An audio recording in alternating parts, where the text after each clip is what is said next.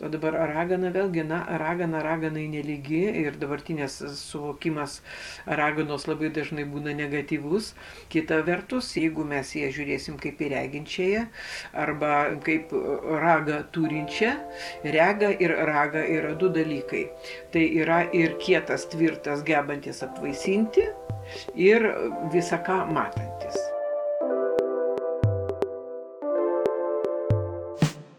Sveiki, Su jumis nebegėda LT tinklalaidė sultis. Aš Julija Šatkauskaitė, kiekvieną mėnesį nebegėdoje nagrinėjau temas susijusias su savęs pažinimu, santykiais, kūnu ir seksualumu. Šiandien mūsų visų džiaugsmui jau pavasaris ir šioje laidoje noriu pakalbėti apie žmonijos santykius su Žeme kaip dievybę, kaip šventa gyva ir gyvybę dovanojančią būtybę. Todėl pokalbį pasikviečiau vieną įspūdingiausių mano pažįstamų, be galo stiprią ir gyvybingą moterį, senosios kultūros puoselėtoją, raganą, žolininkę, vaidylę, ugnies misterijų autorę ir įvairios natūralios estetikos kurieją Eglę Valentę. Labas, Eglė. Sveiki, gyvi. Ir taip pat su mumis pokalbėje filosofijos daktaras Ramuvos Vaidila ir mano brolis Ignas Šatkauskas. Labas. Labas. tai šiandien kalbėsime apie gajos, žemynos, gerbimo ir garbinimo ištakas ir kultūrą, apie Deivę raganą ir senasias matriarchatinės dievybės. Ignas šiek tiek papasakos apie matriarchatinę gentį, kurioje buvo apsilankęs šią žiemą Indijoje. Ir taip pat pakalbėsim apie pavasarinius ritualus, burtus ir galbūt net sužinosit kokią nors įdomių burtų skirtų meiliai pritraukti. Primenu, kad nebegėdos tinklalaidės sultis galite rasti Spotify, iPhone podcast, Podbean ir YouTube platformose. Na, o nebegėdos parduotuvė jums siunčia linkėjimus. Užėję į parduotuvę galite rasti palo santo, tai yra šventojo medžio lasdelių. Jos naudojamos smilkimui, magiškam erdvės išvalymui Su kodu burtai gausite 15 procentų nuolaidą. Na, bent kiek patyrę burtininkai tikrai žino, kad palasando privalo būti kiekvienos raganos ir raganiaus inventorija. Tai pirmiausia, aš noriu pradėti nuo žemės. Vis dėlto pavasaris ir tas žemės kvapas, jisai iš karto būdina ir kelia ir norisi gyventi, norisi eiti į lauką žemė kaip dievybė, motina žemė, jinai yra viena iš stipriausių ir seniausių deivių, ar ne? Aš jūsų, Eglė, noriu paklausti, kokios tos jos valdos? Ką valdo žemyną? Na, žinoma, kad žemyna, kaip pati žemė, jinai nėra toks vienpusiškas dievybės, sakykime, aspektas. Ji yra ir ta žemė, kuri yra apačioj po vėlieną, ir ta žemė, kuri yra pati vėlieną, ir ta jėga, kuri toje žemėje žadina, būdina e, sėmenį, sėklą, e, šaknį, kad jį vėl auktų, vėl iš naujo atgimtų. Tai iš tikrųjų yra daugialypis dalykas, todėl kad pavelėna, tai čia, čia vėlgi ir galų galia pati vėlėna, tai yra velino, yra to, kas buvo. Nėra taip, kad žemyna ji tokia tarsi romantiška ir plaukioja. Man žemyna ji yra e, iš tikrųjų keliariopa ir žemynos nesuprasčiau ir neįsivaizduočiau be perkūno, be to, kas ją apvaisina, nes tik po to, kai ji yra apvaisinta, tik tada ir prasideda jos neštumas ir gyvybės rastis. Apie žemyną vat, kalbėti vėlgi dabar vat, šituo periodu, kada mes esam, jau kaip ir einam pavasariop, bet iš tikrųjų dar žemyno žitkelėlės, dar mes jos nejuntam, dar, dar nematom, nes ko gero dar perkūnas, dar jos nėra apvaisinės. Ir nors jau buvo perkūno diena, ir mes labai mėgstam važiuoti į perkūnkalnį ir ten švesti perkūno dieną, toks nuostabus kalnas yra švenčionyse Vėlgi tai yra santykis su iš vienos pusės ta viršutinė dievybės dalimi esančia, sakykime, vat, tose aukštose sferose, bet kita vertus, jeigu jau kalbam apie perkūną, nu, tai tas, kas eina perkūną, apskritai perkūnas yra perkeitimo, dievybė perkeitimo. Nes viskas, kas perkeičiama, o galų gale bet kuris apvaisinimas ir yra perkeitimas žaibo trenksmas, jeigu mes žiūrime į dangų, yra perkeitimas.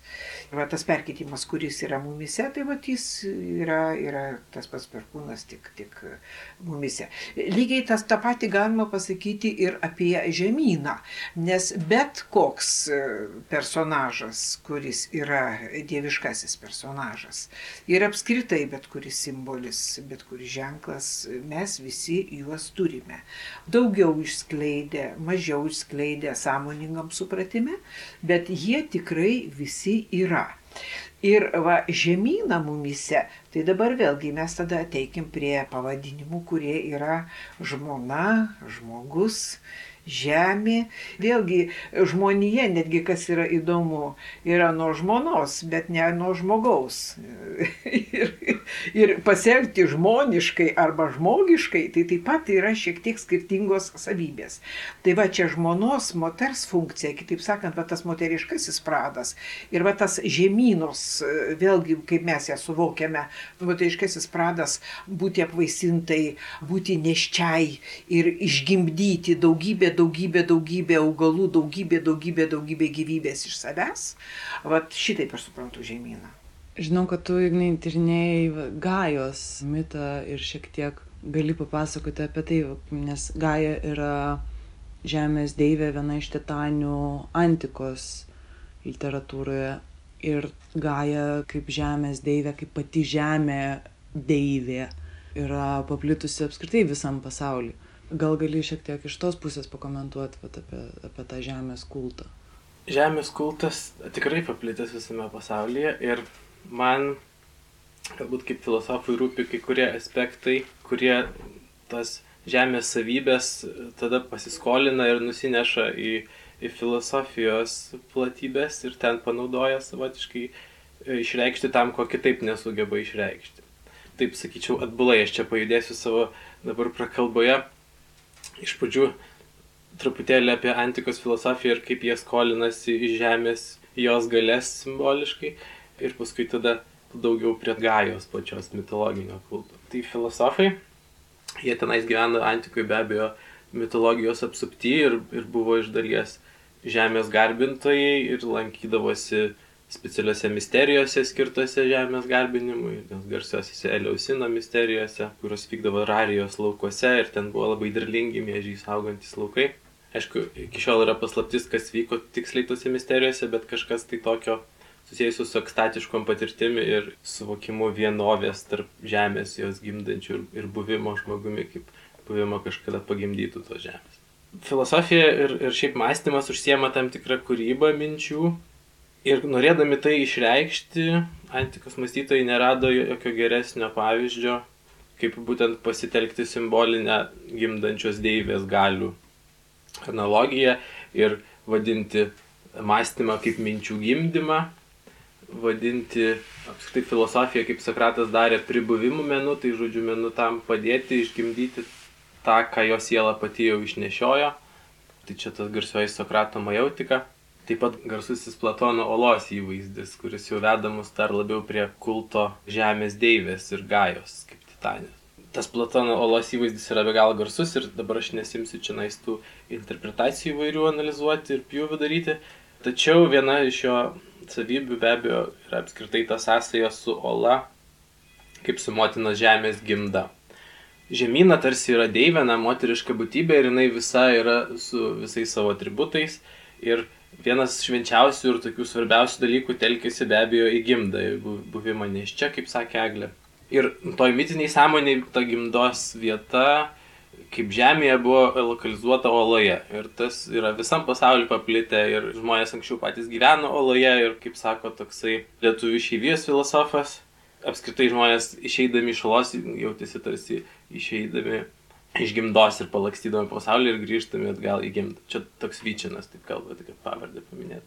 Na ir filosofai pasinaudojo jau, jau labiau brandesniais laikais, atrasdami proto sritį, pasinaudojo tokiais įvaizdžiais. Na, iš tikrųjų nėra geresnių būdų nusakyti kokią nors kūrimo ir gimdymo galę, kaip pasitelkiant būtent tos didžiosios deivės galių vardus, galių pavadinimus. Na ir net tokia, sakyčiau, abstrakti, labai logiška ir ganėtinai tolima nuo kūniškumo veikla, ji neranda savo geresnio būdo save suprasti, kaip pasinaudodama tais labai kūniškais, žemiškais e, motyvais. Na, o, o tas kultas, kaip jau sakiau, per Olą veda prie gilesnių mitologinių ištakų, kaip tu jau užsiminėjai apie Gają. Apie Gają, aišku, galima kalbėti ir šio laikiniam kontekste, tam garsiajam Gajos hipotezės kontekste, kuomet šio laikinių mokslų pagrindų bandoma mąstyti mūsų planeta kaip tokia savireguliuojanti, samoninga būtybė, kuri arba yra abejinga žmogui, arba kaip tik su juo bendrauja kažkaip tai. Tai čia nais yra vienas pjūvis, o yra aišku tas mitinis pjūvis, kuris siejasi ir su ta gaja šiuolaikinė hipotezė, ir, ir su tokiu ganėtinai ruščiu ir, ir prakeiksmų pilnu gajos įvaizdžių mitologijoje. Kaip sako žymus tyrinėtojai šiuolaikiniai tos gajos teorijos, kad ir tą teoriją lydi kažkoks prakeiksmas susijęs su, su ta senaja mitologija. Net labai garsius tyrinėtojus, kiti kolegos iš labiau kietanosių mokslų bando atbaidyti nuo šitos teorijos ir yra tarsi blogos reputacijos kažkokia tai teorija. Na, čia tais tik tarp kitko. O, o štai tas mitinis kontekstas yra toks, kad visoje Graikijoje yra buvę daugybė olų ir daugybė kulto vietų ir garsiosios tokios olos kaip Kretoje esanti Maltėjo sala, kurioje pagal mitologiją Dzeusas buvo žindytas e, tokios nimfos oškos Amaltėjos, kuomet jo ieškojo rūstus tėvas Kronas. Tenais Dzeusas, kaip sakant, jau gimęs iš savo motinos iščių vieną kartą grįžo į jų saugumą atgal, kad pasislėpti nuo laiko, nuo, nuo krono tėvo. Na ir jisai tarsi buvo atgal, įlindęs atgal gimdą, atgal į laiką prieš gimimą ir ten buvo saugus, kurį laiką ir žindamas. Kitos yra taip pat Arkadijoje yra garsių olų, kuriuose taip pat yra mitais kalbama, kad tarsi Persefonė, nu, žemynos Demetros dukra ir pati žemyna Demetros supykusi dėl tenais visokių, na, tų mitologinių santykių su dievais, jinai nulindo atgal į tą olą esanti Arkadijoje. Ir tada sustojo visas žemės derlingumas, nebedavė vaisių niekas ir buvo badas ir žmonės mirė ir kentėjo. Ir žodžiu, Demetra, ta pati jau vaisingumo žemynos žemės galių deivė, buvo tarsi sugrįžusi į savo pačios iščias į laiką prieš tą jos vaisingumą ir tas vaisingumas visame kame buvo tarsi pauzėje, buvo padaryta pauzė būtyje pačioje laikas sustojęs, bet tokiu gyvybės požiūriu, ne, ne kokiu nors tenais kosminių sferų judėjimų požiūriu, bet to dauginimusi gyvybės požiūriu laikas buvo sustojęs. Na ir panašių užuominų yra visam pasaulyje. Aš neseniai buvau Indijos gentise ir, ir, ir kai kuriuose teritorijose, kuriuose dar gyvena čia buviai vietiniai žmonės ir tenais taip pat šventyklos moteriškų deivių neretų atveju yra olose arba net ir labai didžiulių ir galingų šventyklų tokių kaip Kamakijos šventykla, kur yra viena tenais labiausiai lankomų šventyklų Šiaurės rytų Indijoje. Jis taip pat prasidėjusi nuo olos. Toje gilėje oloje yra šaltinis ir tenais ta, tame šaltinėje prasidėjo tas kultas. Nes ypač tokia ola, kurioje dar esama ir vandens, yra dar labiau, dar stipresnis įvaizdis gimdos, nes tai yra nesausa, o gyvybinga. Lietuvoje atitikmo tam yra šulinys, ir yra be galo daug visokių papročių ir, ir burtų susijusių su šuliniu, tai yra visokie kontracepcijos ar kaip tik koncepcijos burtai, su užakusiu arba su, su veikiančiu šuliniu, reikia tenais mesti arba užrakintą arba atrakintą spyną, ten priklausomai nuo to, kokiu nori pasiekti rezultatų. Tai tą olos įvaizdį, kadangi mūsų mažai labai olų, tai perima šulinys, bet vėlgi kažkoks tai artimė žemėje su vandeniu arba be vandens tas vėlgi atitinka tą gimdančios deivės, būtent gimdos sferą, ne šiaip visą jos įvaizdį ir jos gyvybingumą, bet tą konkrečią vietą, kurioje vyksta tas pats vienas švenčiausių dalykų. Man labai patiko tavo mintis, vat, kad apie, apie minčių gimdymą, apie tai, kad uh, su žemės kultu galų galę su, su tuo gajos ir, ir Demetros galbūt šiek tiek kultūra yra susijęs, va, tai ką, ką tu kalbėjai apie Platoną, kad mintys gimdomos, tai reiškia nėra vieno polio, kad tarkim va, vyriški Dzeuso, Urano ir visi kiti polinkiai yra susijęs su mintimis, o tai, kas yra su Žeme ir su, su Gaja, su Žemyna, tai yra moteriški polinkiai ir jie tarsi yra nemastantis. Man labai patinka tas visa apimantis ir jungiantis šitos polius konceptas, mąstymas kaip ir dangaus ir žemės tam tikras santykiavimas. Čia labai svarbu ir tu pati paminėta žodį konceptas Tai iš tikrųjų yra tiesioginis palikimas nuo, nuo mūsų, mūsų pasiekia iš antikos laikų, iš, iš tų Platono ir Sokrato filosofijų.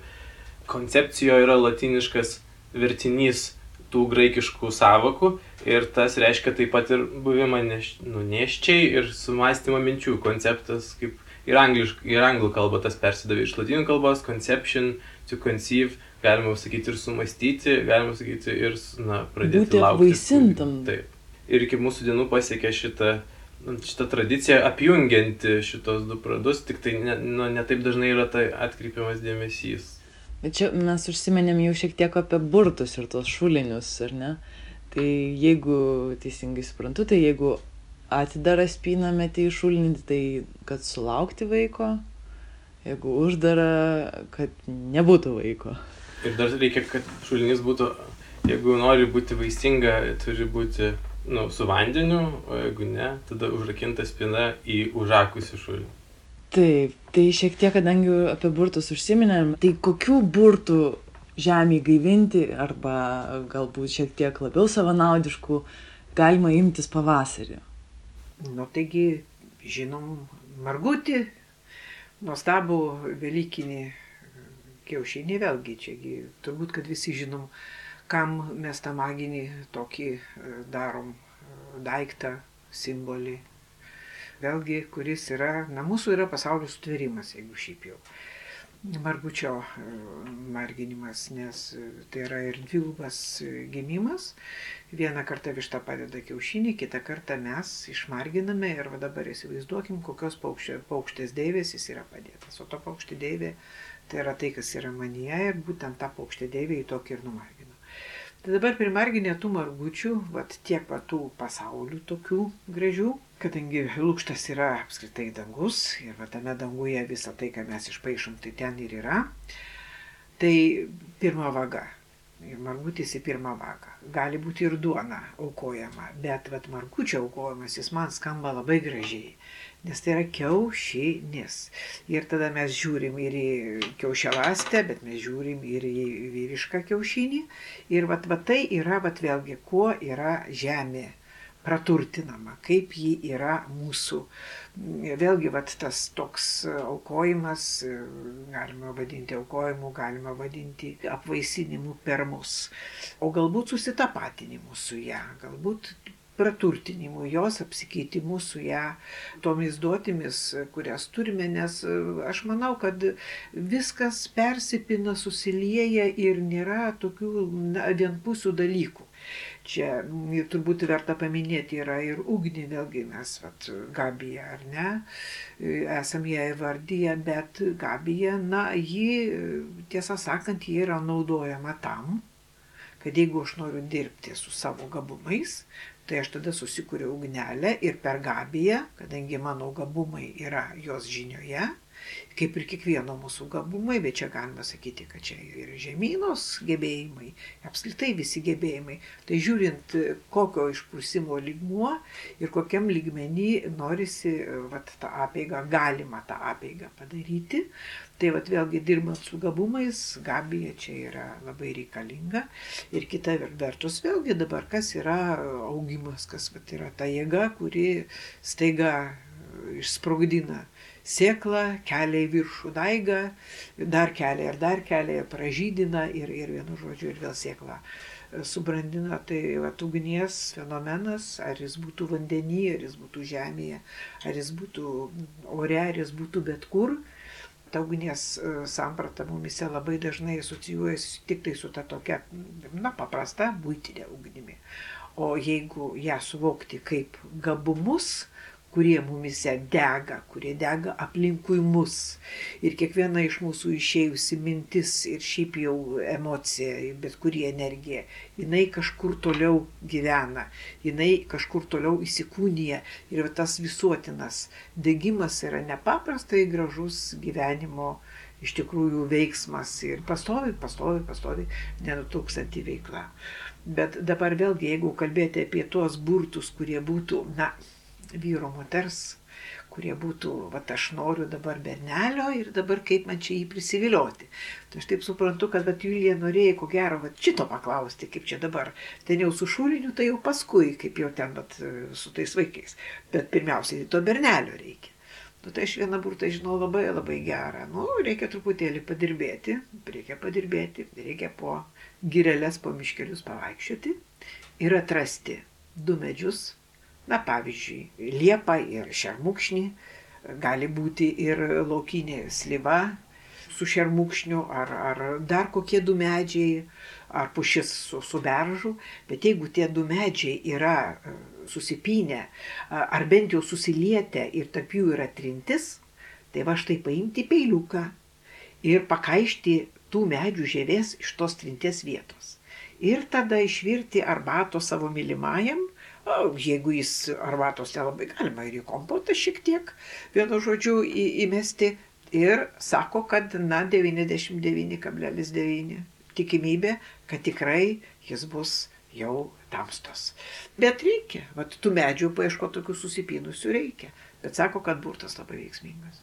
Dar, kadangi kovo 22 diena yra lygiadienis, ar ne?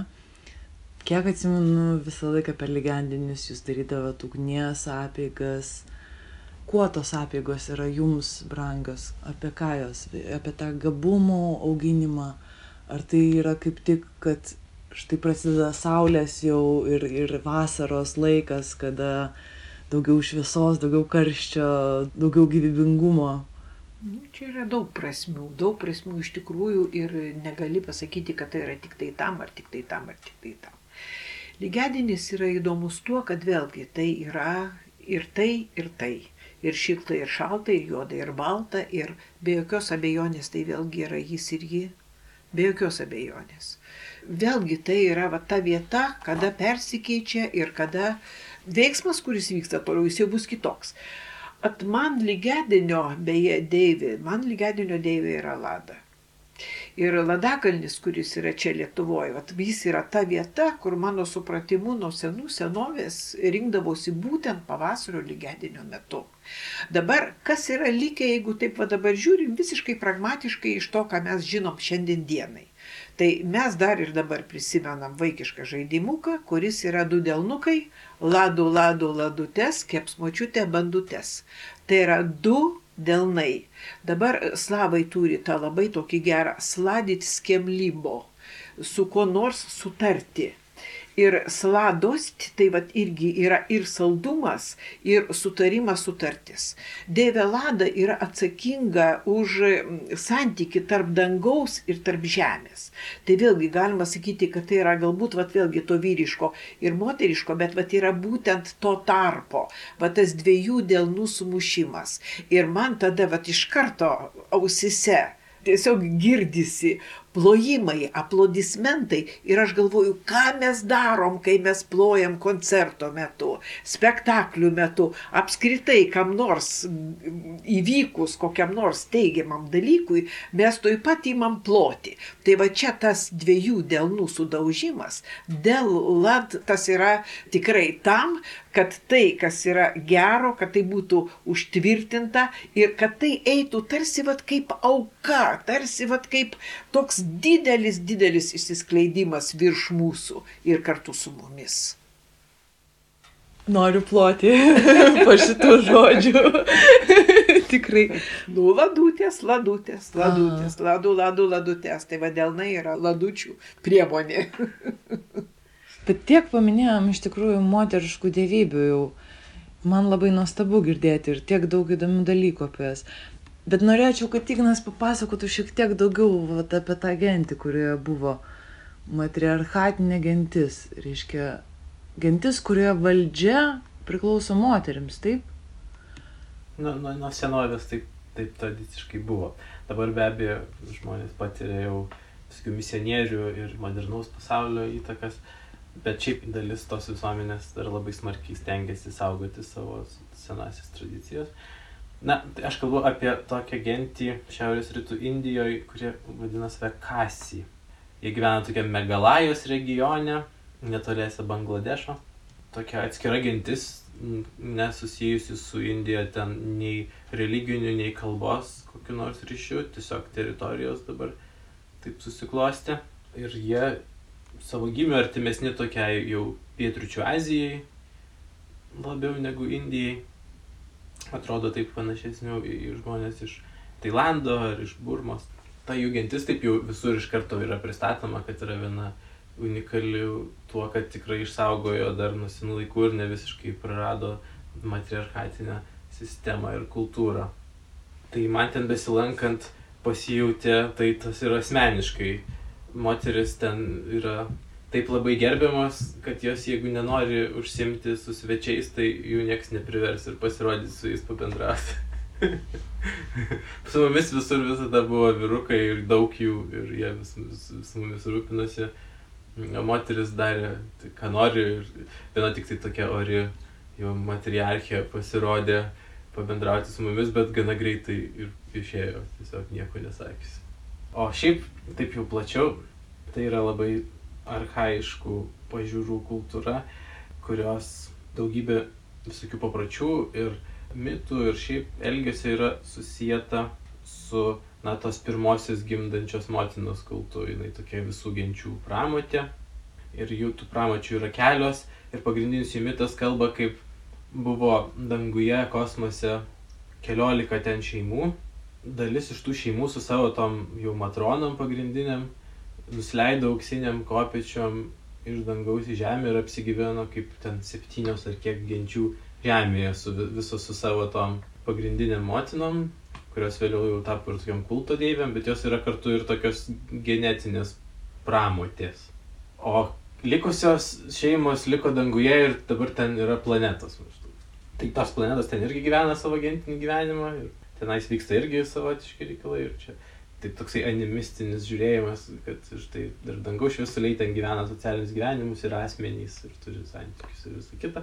Tas nesvetima iš daugelio mitologijų. O va, o kas nusileido ant žemės ir apsigyvenos tai skirtingos gentys. Ir tam visam regione gyvena tų genčių toks kiekis ir kasė yra viena iš tų genčių. Jie tenais ne visi gerai sutarė, ten kai kurie tie mitai pasakoja, kodėl ten kokios ten gentis blogos pasidarė, ar ten kažkaip susipyko tarpusavį, ar dar kažkas taip. Bet vieni iš jų yra tie kasiai ir jų teritorijoje būtent yra ta vieta, kur nusileido maždaug tos šeimos iš dangaus ir jie žino, kur yra tos kopičius auksinės ir mes buvom nuvažiavę ant to kalno. Ir ten yra visokių grįvėsių ir tokių buvusių, tokių gana panašių į lietuviškas, baltiškas šventiklas su pėduotais akmenim, kur ten jau yra milžinų ir tų pramočių, pra, milžinių pramočių pėdos. Panašiai kaip Lietuvoje yra tų pėdų visokių akmenyse ir, ir nėra ten tokių hinduistinių kažkokių grandiozinių statyklų, taip daugiau palikta gamtai viskas ir tiesiog toksai kalnelis, nei jis ten labai aukštas, nei ką. Tai va, ir tenais buvo ir dalyvavome paigose, kuriuose beje irgi buvo naudojamas kiaušinis ir panašiai labai kaip, kaip kalbėjo Eglė, tenais jis irgi buvo naudojamas kaip toks simbolis susijungimo pradų ir šamanas toksai tenais jį galų gale užbūręs sudaužė į tokį akmenį ir tada apipylė ten pienu ir, ir buvo ten ryžių aplinkui ir tada būrė iš to viso vaizdo ten, žodžiu, ką reiškia tas mūsų atvykimas tenais jiems. Na, o pati ta gentis taip bendriausiais bruožais yra taip surėdyta, kad ne tiek labai, kad politinė valdžia yra moters rankose, nes dabar jau tas pasikeitė ten kaip ir demokratija kažkas. Bet tokia šeimos ir materialinė pati galia turtas, paveldimumas, pavardės vardo perdavimas, viskas eina pagal moterį. Žodžiu, dukra paveldi žemę, žodžiu, nesunus ir, ir vyras ima moters pavardę. Ir visoje toje sistemoje tokia yra situacija, kad tas vyras, kaip na, tėvas, kaip apvaisintojas, yra mažiausios reikšmės. Čia bet skiriasi visiškai nuo mūsų kultūrų. Tenais jisai, jisai neturi jokių praktiškai teisių. Ir jisai po savo mamą visada turės grįžti. Pavyzdžiui, yra tokia situacija, kad tarkim, miršta žmona ir tas vyras negali likti gyventi tuose namuose, kur gyvena pas žmoną, jis turi grįžti pas, pas savo motiną, nes, nes ten, žodžiu, moteriams priklauso ta visa teritorija, na, ta valda. Panašiai yra ir su turto perdavimu, su žemės perdavimu, su, su pavardės perdavimu. Ir dėl to daug didesnę galę vyrų tarpę turi broliai. Tai yra mamos broliai, dėdės ten jie vis laik akcentuojami, dėdės yra pagrindiniai praktiškai vyriški veikėjai šeimose. Arba jau pačios mergaitės brolis yra visą laiką, nu, kadangi jisai yra iš tos pačios motinos, jis yra daug svarbesnis negu iš, iš kitos šeimos atėjęs jos, na, vaisintojas kaip vyras. Tai visur ten dėdės. Tik tai va taip susitvarkė, kad burtus ir visas apeigas moteris netlieka, o būtent va tie dėdės atlieka. Čia jų yra funkcija. Tie dėdės iš abiejų šeimų susitokiant, e, na, jauniesiems, iš abiejų šeimų jų broliai arba jų dėdės ateina kaip pagrindiniai šventikai juos sutuokti. Žodžiu, nėra kažkokio vieno specialiai tam skirto šventiko, bet susirenka tie keli dėdės ir sutokia. Na ir viskas tas atsispindi tada jau jų tose arhaiškose kultūrose, kuri yra dar vadinama megalitinė kultūra.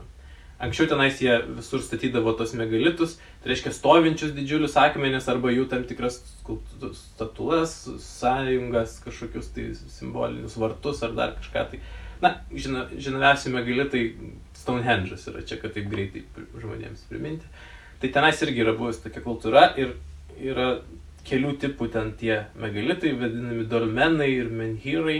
Dolmenai Tai yra gulintys stalai tokie ant, ant mažesnių akmenukų, o, o menhyrai stovintis. Tai tie gulintys yra tos gulinčios deivės, jos yra pagrindinės.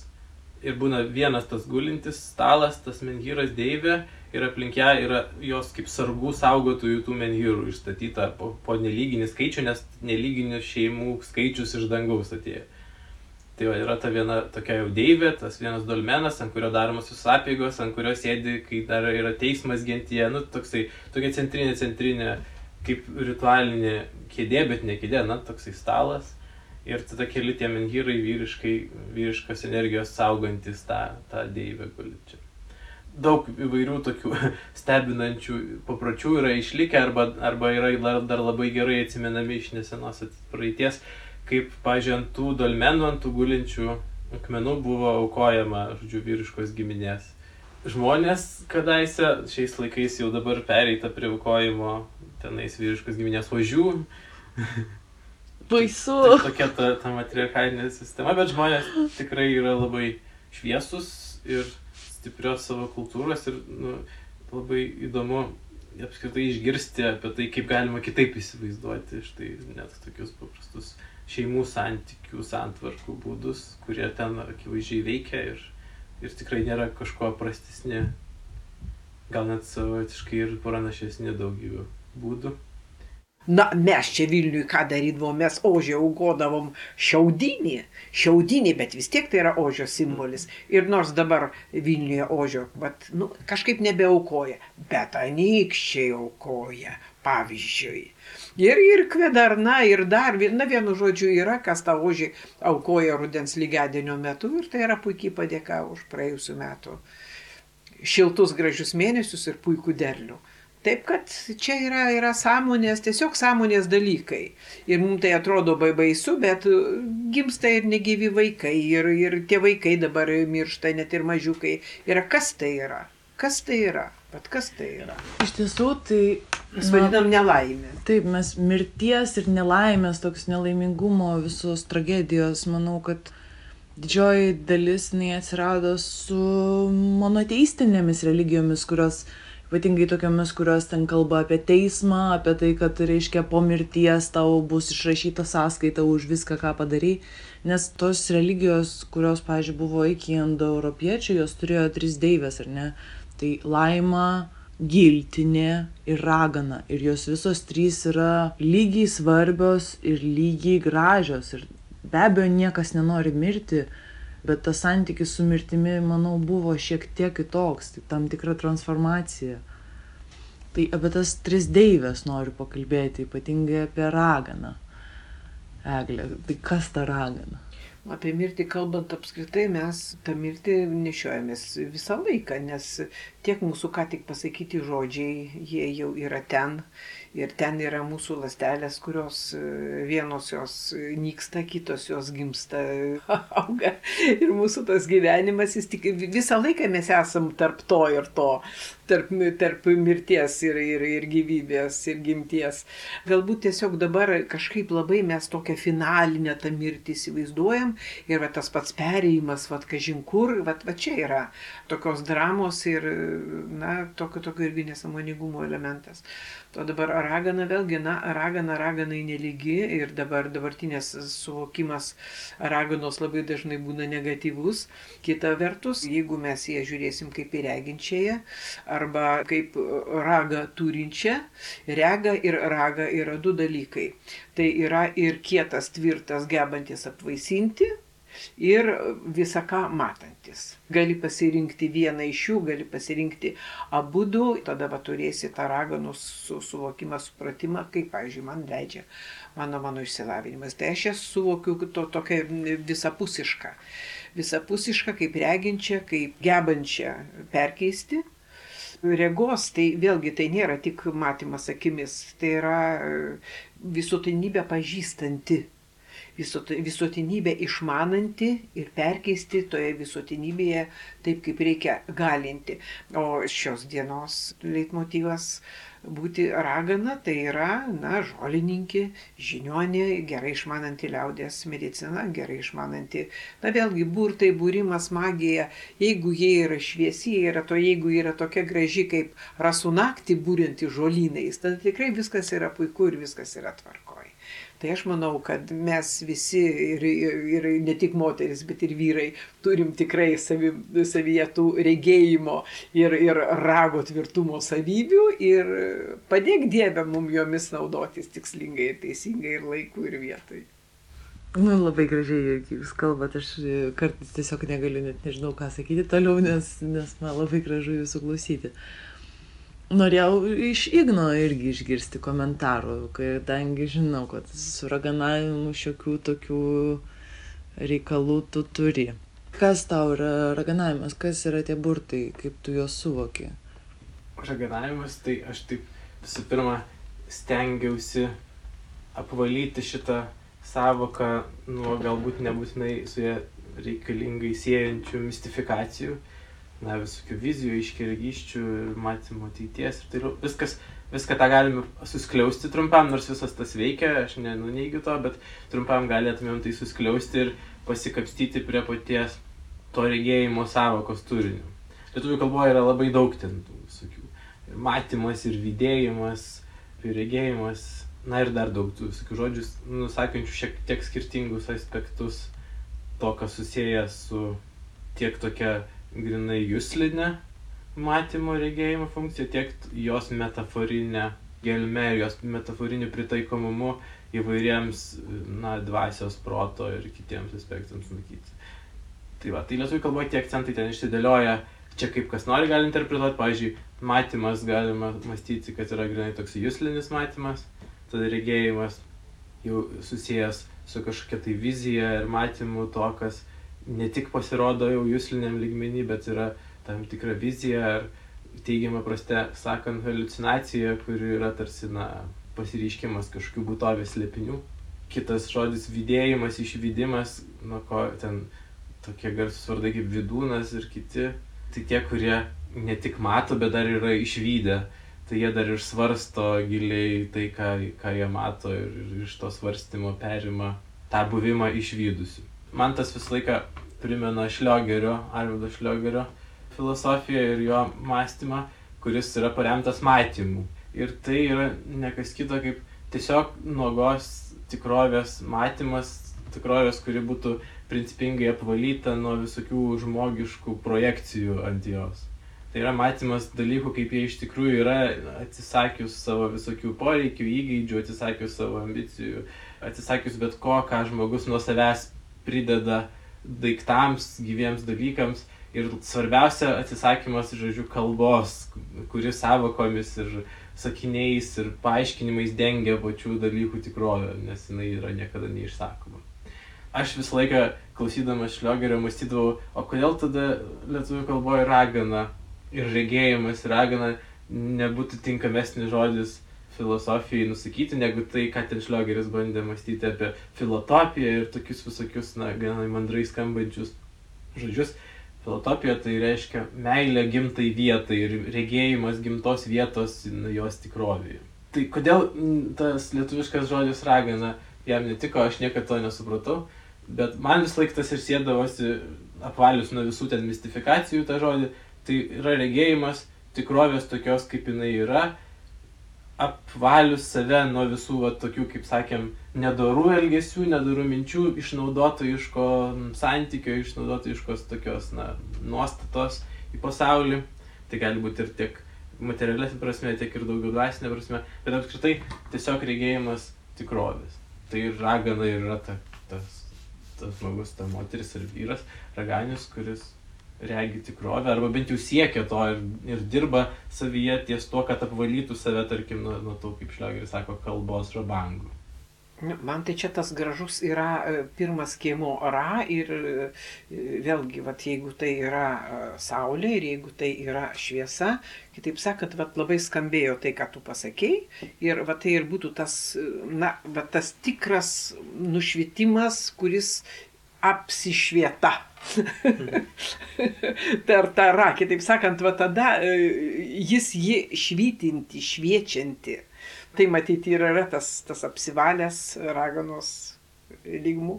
Tos man tai tarp kitko labai knėtėjo paklausti, o intuicija, kuriuo čia vietoj? Intuicija tai iš viso jau prie tų lietuviškų to savo kino, tai taip sunkiau gula, nes čia jau yra nu, latiniškas.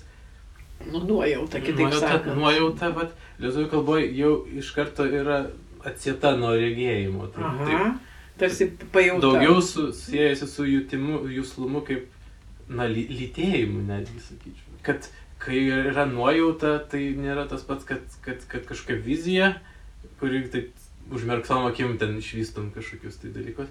O nuojauta tai jau yra emocinis krūvis ir kažkoks tarsi palytėjimas.